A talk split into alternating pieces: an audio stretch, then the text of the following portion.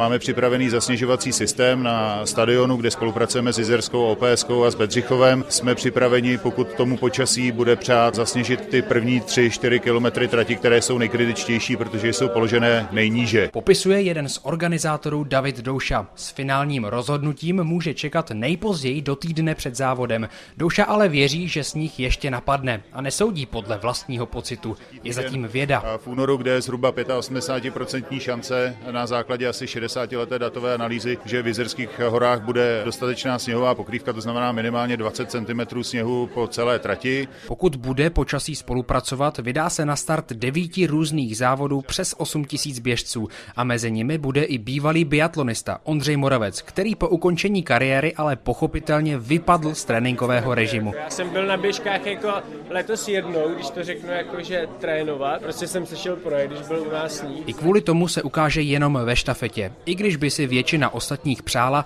aby se zapsal i do hlavního závodu. Jako jsou lidi, kteří mě ukecávají, jako tady je Kuba Kohák. Já tě který- neodsekám na nic. Který, který bez Já to vyhraju. No, Já to vyhraju. Kdo je? vole?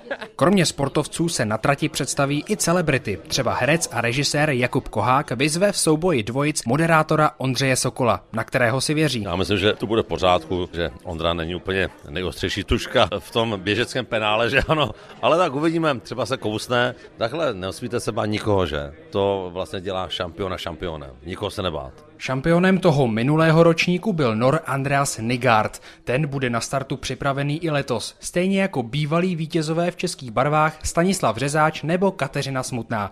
Přihlásit se ale může kdokoliv, a to do 29. ledna. Adam Procházka, Český rozhlas.